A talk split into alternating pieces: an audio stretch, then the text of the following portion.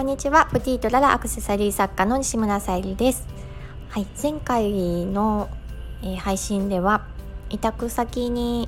母の日のプレゼントにもなるようなハーバリウム新作のハーバリウムポットとか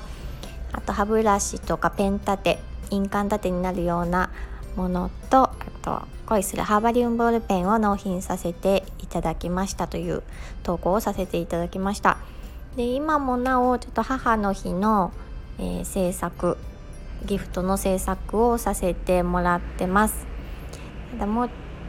ちょっとねあの、ペースが早ければと思いながら制作してるんですけど一つオーダーをいいているのでこちらの方も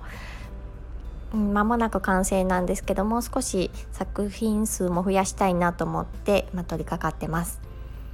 で昨日おとついは、えー、ハーバリウムボールペンを、まあ、男性の方が女性の方に、まあ、ちょっと元気になってほしいというお気持ちを込めてグリップのお色もまあ、ゴールドか黄色の、まあ、明るい感じのお色を選んでいただいたのでそれに合わせて制作させていただきましてご郵送完了し無事受け取っていただきました。あとはあのお渡しいただく方が笑顔になっていただけたらなと願っておりますでちょっともう桜の季節は終わってしまったんですけども、えーと、その桜の季節に合わせたヘアゴムアクセサリーを、えー、お題いただいてたものをお渡ししてその後のちょっとサプライズとかもあったりしてそういった内容をブログにも書きましたのでまた概要欄に貼っておくので読んでいただけたら嬉しいなと思います。内容簡単な内容としましては、まあ、去年ぐらいからあの季節にあった、まあ、例えばまあバレンタインに合わせたヘアゴムを作ったりとかさせてもらってたんですけど今回、まあ、あの春に向けてということで桜のイメージで、